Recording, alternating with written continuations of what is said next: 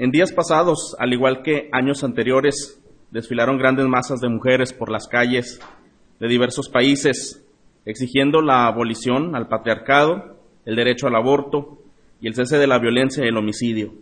Cuando paradójicamente el aborto es homicidio en su máxima expresión y las peticiones de estas masas de supuesto respeto y paz fueron hechas mediante caos y violencia. Otras marchas se han pronunciado mundialmente en donde los manifestantes exigen una supuesta igualdad de los derechos humanos.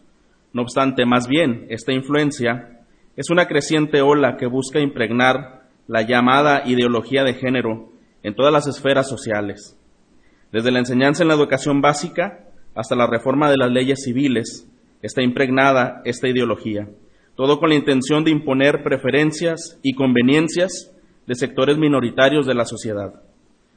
Al meditar acerca de estos acontecimientos, es de notar que estamos viviendo una verdadera oposición hacia las estructuras y normas fundamentales, así como a los decretos divinos del diseño original del autor de la vida. Y es en medio de toda esta masa de manifestaciones y actuaciones en donde surge una epidemia.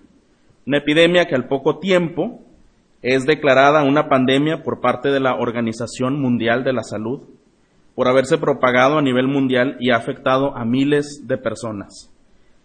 Y a pesar de que existen muchas opiniones en torno a esta información, como que quizá es un invento que ha infundido eh, a nivel gubernamental de orden mundial para ocultar acciones o quizá repercutir en economía o estabilidad en algunos países, o que quizá fue una fabricación biológica en laboratorio por mentes retorcidas buscando dañar cierta población del mundo, es necesario, hermanos, fijar nuestra atención en las escrituras para sostener un criterio bíblico y correcto de este acontecimiento. Y voy a mencionar tres pasajes que yo quiero que usted escuche, que podamos meditar con atención. Mire, Levítico 26, 14 al 16 nos dice lo siguiente. Pero si no me obedecéis y no ponéis por obra todos estos mandamientos, si despreciáis mis estatutos, si aborrece vuestra alma mis ordenanzas para no poner por obra todos mis mandamientos, quebrantando así mi pacto, yo por mi parte os haré esto, Pondré sobre vosotros terror súbito, tisis y fiebre que consuman los ojos y hagan languidecer el alma.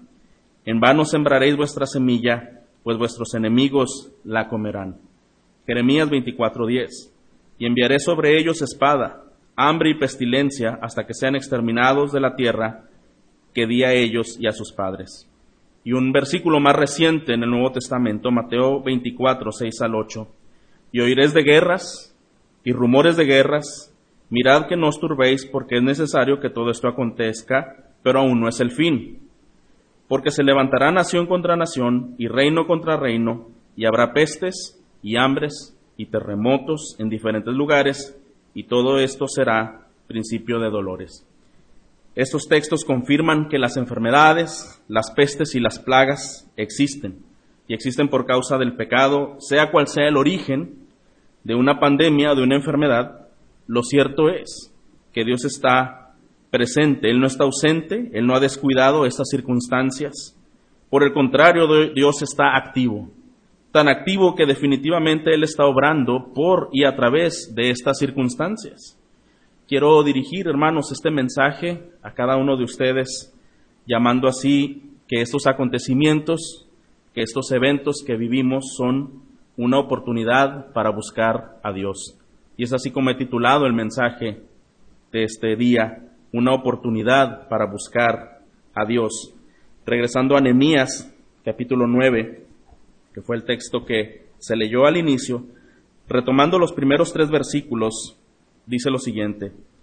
El día 24 del mismo mes se reunieron los hijos de Israel en ayuno y con silicio y tierra sobre sí y ya se había apartado la descendencia de Israel de todos los extranjeros y estando en pie confesaron sus pecados y las iniquidades de sus padres. Y puestos de pie en su lugar, leyeron el libro de la ley de Jehová su Dios, la cuarta parte del día, y la cuarta parte confesaron sus pecados y adoraron a Jehová su Dios. Estuve meditando en un término que su significado tiene mucha relevancia y este término es la palabra avivamiento. El avivamiento significa la restauración de una vida que se ha perdido. Es el retorno de las multitudes hacia Dios.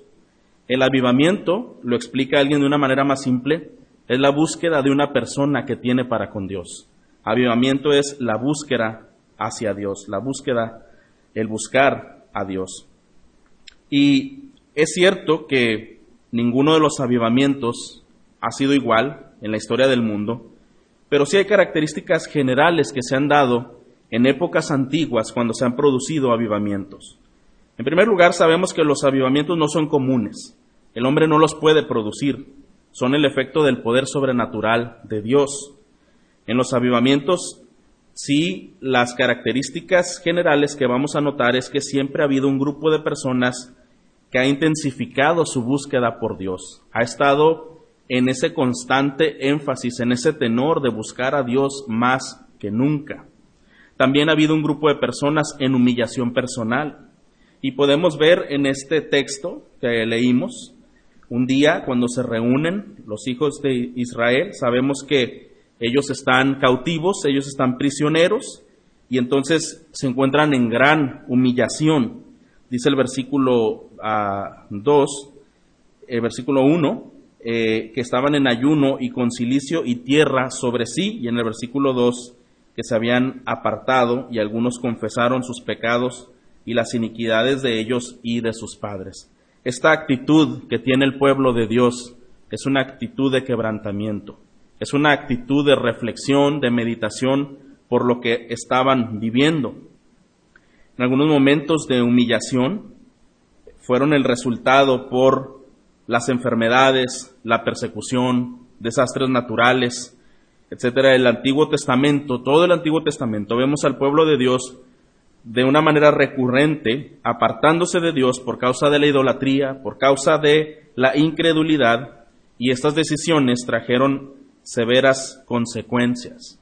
Segunda de Crónicas 7:14 nos dice, si se humillare mi pueblo, sobre el cual mi nombre es invocado, y oraren, y buscaren mi rostro, y se convirtieren de sus malos caminos, entonces yo iré desde los cielos y perdonaré sus pecados y sanaré su tierra. En el mundo, en la historia, ha existido aflicción, enfermedades, pestilencias y algunos otros acontecimientos atroces que han afectado a masas, a multitudes, a naciones.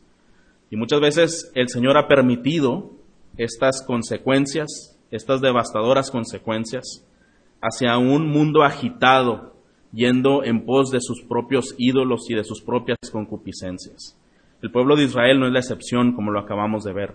Ellos se encuentran en un momento de su historia en donde están siendo abatidos, oprimidos, lejos de su ciudad, lejos de su país, y no solo sometidos y esclavizados, pero también encuentran ahora en mano de Nehemías por su liderazgo y la administración de este hombre está llevándoles al punto de reconocer por qué estaban allí y por qué estaban en esas condiciones. Desde los primeros capítulos se escucha cómo era devastado Jerusalén, derribadas las puertas con fuego, y todo ello era consecuencia de desobediencia que el pueblo venía practicando.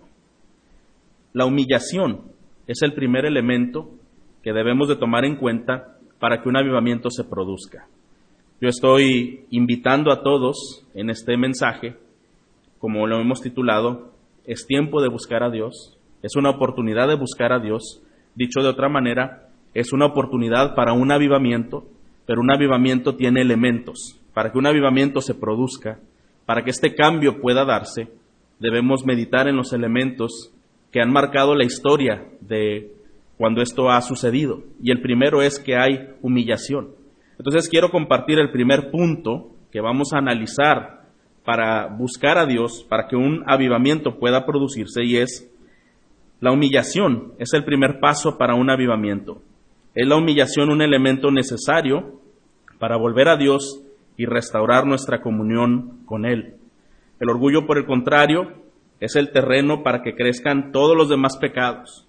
El orgullo es el impedimento principal para que Dios haga una visitación de manera especial a la vida de una persona.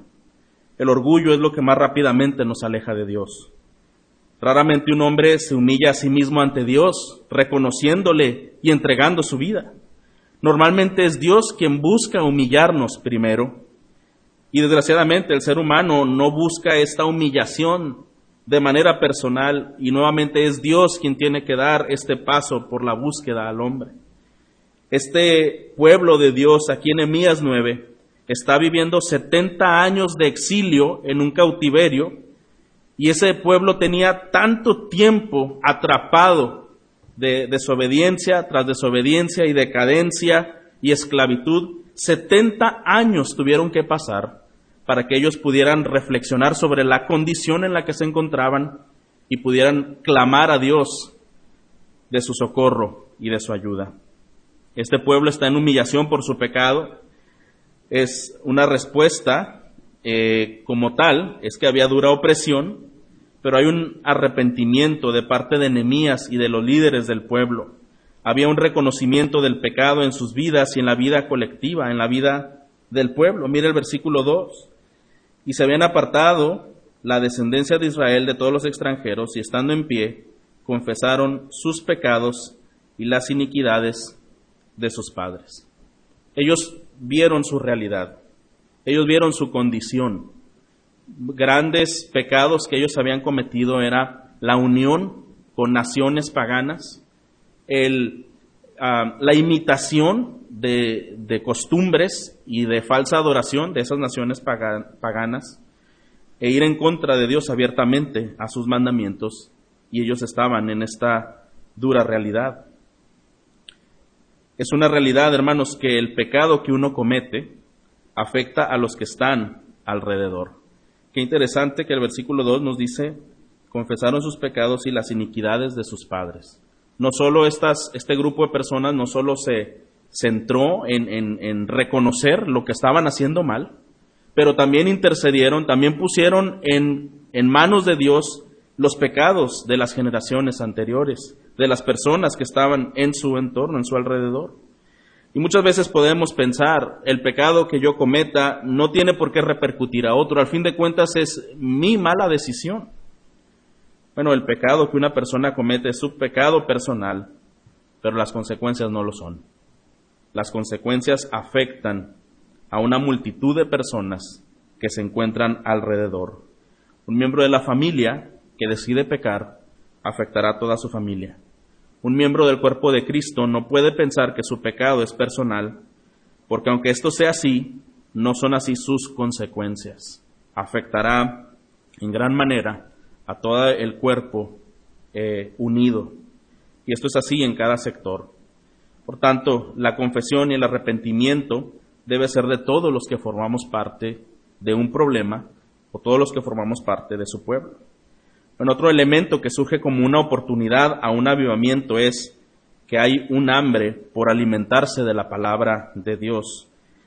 Hasta aquí el pueblo se encuentra reconociendo su pecado, el pueblo se encuentra entendiendo que habían sido desobedientes, pero esto no solamente fue un reconocimiento emocional, realmente había una agitación, había se estaba produciendo algo en su interior en donde ellos ya no querían continuar pecando, habían tomado decisiones, dice que habían despedido a los extranjeros, habían ya tomado decisiones contundentes para apartarse de lo que hacían mal y también buscaron la dirección de Dios en su palabra. Versículo 3. Y puesto de pie en su lugar, leyeron el libro de la ley de Jehová su Dios, la cuarta parte del día, y la cuarta parte confesaron sus pecados y adoraron a Jehová su Dios. Un hambre por alimentarse de la palabra de Dios. Este pueblo con Nemías, con Esdras, estuvieron expuestos a la palabra de Dios. Dice aquí que estuvieron en la intemperie bajo el ardiente sol muchas horas durante la mañana. Varias horas ellos estuvieron de pie, eh, expuestos al sol, y esto no ocurre en condiciones normales. Esto no es un día regular. Definitivamente Dios está obrando en el corazón de su pueblo, para que ellos sacrifiquen y ellos esfuercen y den prioridad a la palabra. Quiere decir que ya la convicción en sus vidas, en su interior, había cambiado. Juan 17, 17 nos dice, santifícanos en tu verdad, Tu palabra es verdad. La palabra de Dios es el instrumento que Él usa para que nos acerquemos a Él. Sin la palabra de Dios no es posible buscarlo, no es posible encontrarlo y no es posible experimentar un avivamiento. Regularmente el pueblo de Dios consume poca palabra de Dios y esta es la realidad. Grandes acontecimientos que son lamentables han sido la consecuencia de nuestra falta de meditar en la palabra de Dios. Y hermanos, ¿cuánto dejamos tiempo para meditar en las palabras del Señor, en considerarlo una prioridad en nuestras vidas? Hay personas que al ser expuestas a la palabra de Dios comienzan a vivir un proceso de humillación y también de sensibilidad. Comienza a ver un recuento de las faltas cometidas en el pasado, llegando a la mente y es entonces en donde ocurre ese arrepentimiento profundo y un dolor por el pecado, que es como lo que pasaba con el pueblo de Dios en este momento. Cuando la palabra comenzó a leerse, comenzó a exponerse ante cada uno de ellos, reconocían su falta y reconocían a Dios. Es importante que estemos exponiéndonos a la palabra constantemente. Quizá ahora, en este tiempo, mientras algunas actividades han sido suspendidas y quizá donde es rigurosamente necesario estar resguardados en casa, es una buena oportunidad que podemos utilizar este tiempo de manera provechosa para ver algunos recursos que nos animen, que nos produzcan crecimiento interior, crecimiento espiritual. La lectura de la palabra, la meditación, escuchar prédicas, estar en ese constante, en esa constante actividad y propósito para no descuidar nuestra alma. La palabra de Dios, hermanos, es un instrumento esencial para que un avivamiento se produzca. Sin la palabra de Dios, un avivamiento no vendrá, no será así. Podrá venir azotes, podrán venir muchas dificultades y una persona podrá reconocer en la calamidad en la que se encuentra, pero si no hay arrepentimiento y no hay una búsqueda de su palabra, las cosas no van a cambiar en una persona. Es importante acercarnos a la palabra de Dios. Avivamientos no ocurren alejados de la exposición de la palabra de Dios.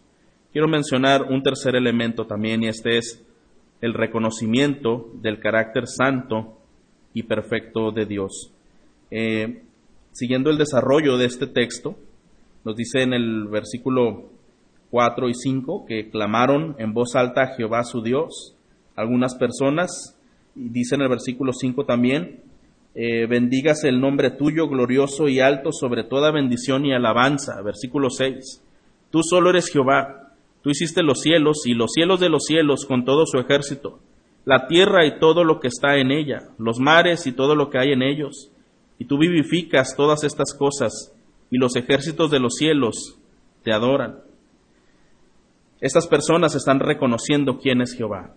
Después de muchos años de haber estado centrados y ensimismados en sus propios deseos y en sus malas decisiones, ahora que han sido expuestos a la palabra, sus mentes se han abierto, se ha iluminado, han encontrado la belleza que hay en el Señor y ahora su alma puede reconocer, tú eres ese gran Jehová. Tú eres el que hiciste los cielos, los cielos de los cielos, todo su ejército y todo lo que hay, los mares. Tú vivificas todas estas cosas y aún los ejércitos de los cielos te adoran.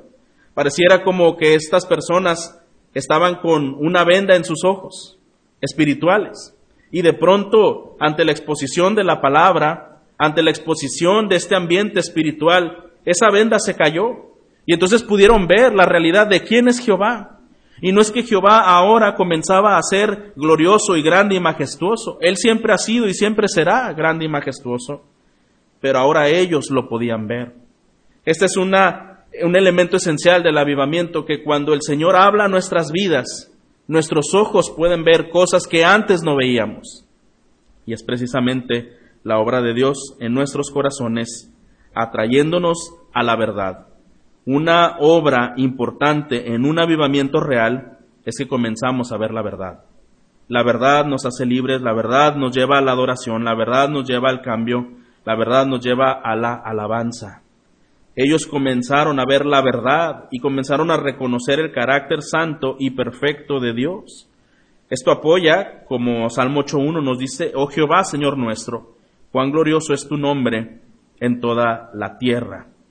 Y cuántos textos apoyan esta grandeza de Dios. En algunos versículos podemos ver que no solo vieron al Señor como Él realmente es, pero también vemos que ellos están reconociendo que sus mandamientos, que su voluntad es buena. Vamos un momento, versículos 12 y 13. Los versículos anteriores es una narración de lo que el Señor hizo con el pueblo cuando salieron de Egipto y cómo pasaron por el Mar, Rojo. Y en versículos 12 eh, y 13 dice, con columna de nube los guiaste de día y con columna de fuego de noche para alumbrarles el camino por donde habían de ir. Y sobre el monte de Sinaí descendiste y hablaste con ellos desde el cielo y les diste juicios rectos, leyes verdaderas y estatutos y mandamientos buenos. Qué interesante, ¿verdad? tus mandamientos son buenos. Ahora ellos reconocían aquellos mandamientos que desechamos, aquellos preceptos que se nos dieron y no consideramos, hoy entendemos que eran buenos, que son buenos. Y hermano, esto es lo que se produce cuando estamos en contacto con el Señor. Reconocemos que sus mandamientos son buenos. El pueblo de Dios comienza a decirlo, tus mandamientos son, son correctos, tus mandamientos son buenos.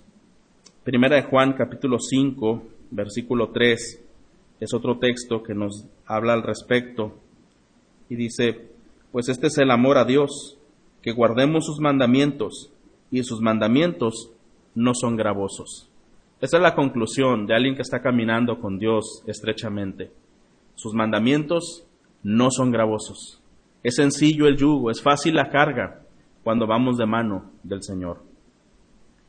Vamos a ver otros, otras características que el pueblo menciona de Dios.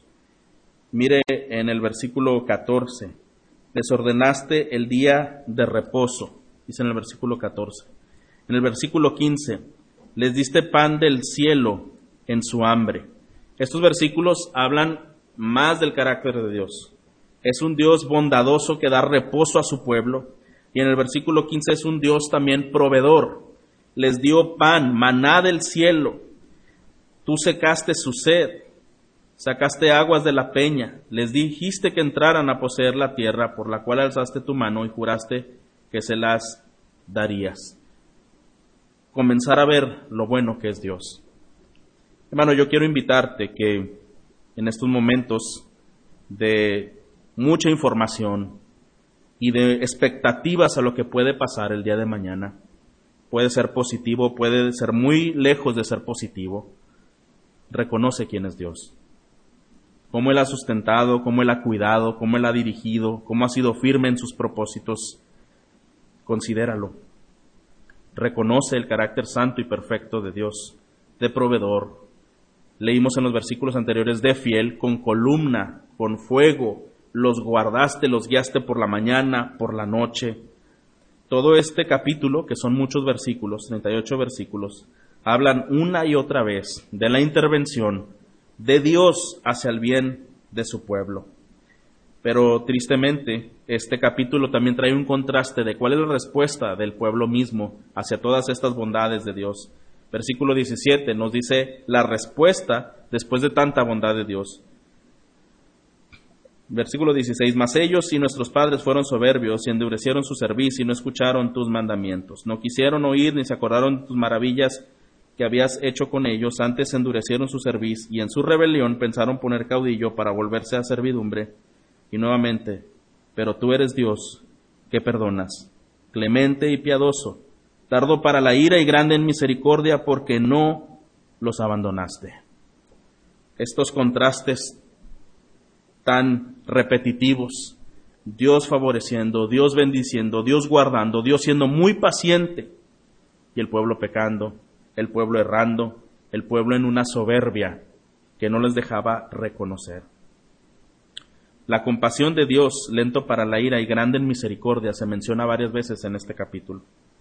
nunca los abandonó, ni siquiera cuando el pueblo se fue tras sí a sus propios deseos. Dios proveyó de todo para su pueblo. Siguiendo esta línea, mira el versículo 20. Y enviaste tu buen espíritu para enseñarles, y no te retiraste tu maná de su boca, y agua les diste para su sed. Dios continuó siendo fiel en esa provisión. Versículo 28. Pero una vez que tenían paz, volvían a hacer lo malo delante de ti, por lo cual los abandonaste en mano de sus enemigos, que los dominaron, pero volvían y clamaban otra vez a ti, y tú desde los cielos los oías, y según tus misericordias muchas veces los libraste. Y este capítulo, hermano, siempre se encuentra ese, ese contraste. Dios bendiciendo, Dios perdonando, Dios socorriendo, y el pueblo en, una, en un corrompimiento continuo. Es necesario, hermanos, para que exista un avivamiento, que podamos reconocer primeramente nuestras propias faltas en dónde hemos caído, qué es lo que el Señor nos señala, cómo podemos ir en un arrepentimiento, en un reconocimiento. Es necesario volver a la palabra, poder tener seriedad hacia ella, de escucharla, de conocerla, pero también reconocer el carácter perfecto de Dios inmutable que no ha cambiado. Y número cuatro, para terminar, es necesario establecer pactos con Dios, para que ocurra un avivamiento, para que ocurra un cambio, para buscar a Dios es necesario establecer pactos con Dios. Quiero que vayamos al último versículo de este capítulo, versículo 38, y dice así, a causa pues de todo esto, nosotros hacemos fiel promesa y la escribimos firmada por nuestros príncipes, por nuestros levitas y por nuestros sacerdotes. Ellos finalmente hacen un pacto. En este versículo ellos deciden hacer un compromiso Precisamente un pacto es un compromiso delante de Dios de volver a Él y no apartarse más. Cuando centramos nuestra atención en el evento más sublime en el mundo, y esto me refiero cuando el Señor Jesús se despojó a sí mismo y asumió el castigo que le correspondía al hombre por su pecado, ¿qué pensamos de ese evento? Pensamos en ese sublime, en ese infinito amor de Dios hacia su iglesia. Pero no podemos ignorar la realidad de cuán a menudo nos alejamos de Dios y de sus caminos, aun que entendemos ese evento. Que a pesar de su gran amor y de su fidelidad, nuestros afectos tienden a extraviarse en pos de ídolos. Como dice la Escritura, cisternas rotas que no retienen aguas, como nos dice su palabra. Hoy es un tiempo adecuado y propicio para buscarlo, en humillación y en arrepentimiento. ¿Por qué no dedicamos estos días posteriores a la oración mientras estábamos en resguardo? Es tiempo de volver a Dios, es tiempo de volver a su palabra, a sus caminos, reconocer su majestad y su perfección, que el Señor avive nuestras almas, avive nuestra iglesia, nuestro país y su pueblo por todo el mundo. Es un llamado estos días de buscar a Dios. Búscalo, hermano, desde tu hogar, Búscalo en lo privado de tu recámara y Él está puesto y dispuesto a escuchar. Busquémoslo en estos momentos que tanto necesitamos de su presencia, de su calma a nuestro espíritu agitado de estos días. Busquemos al Señor.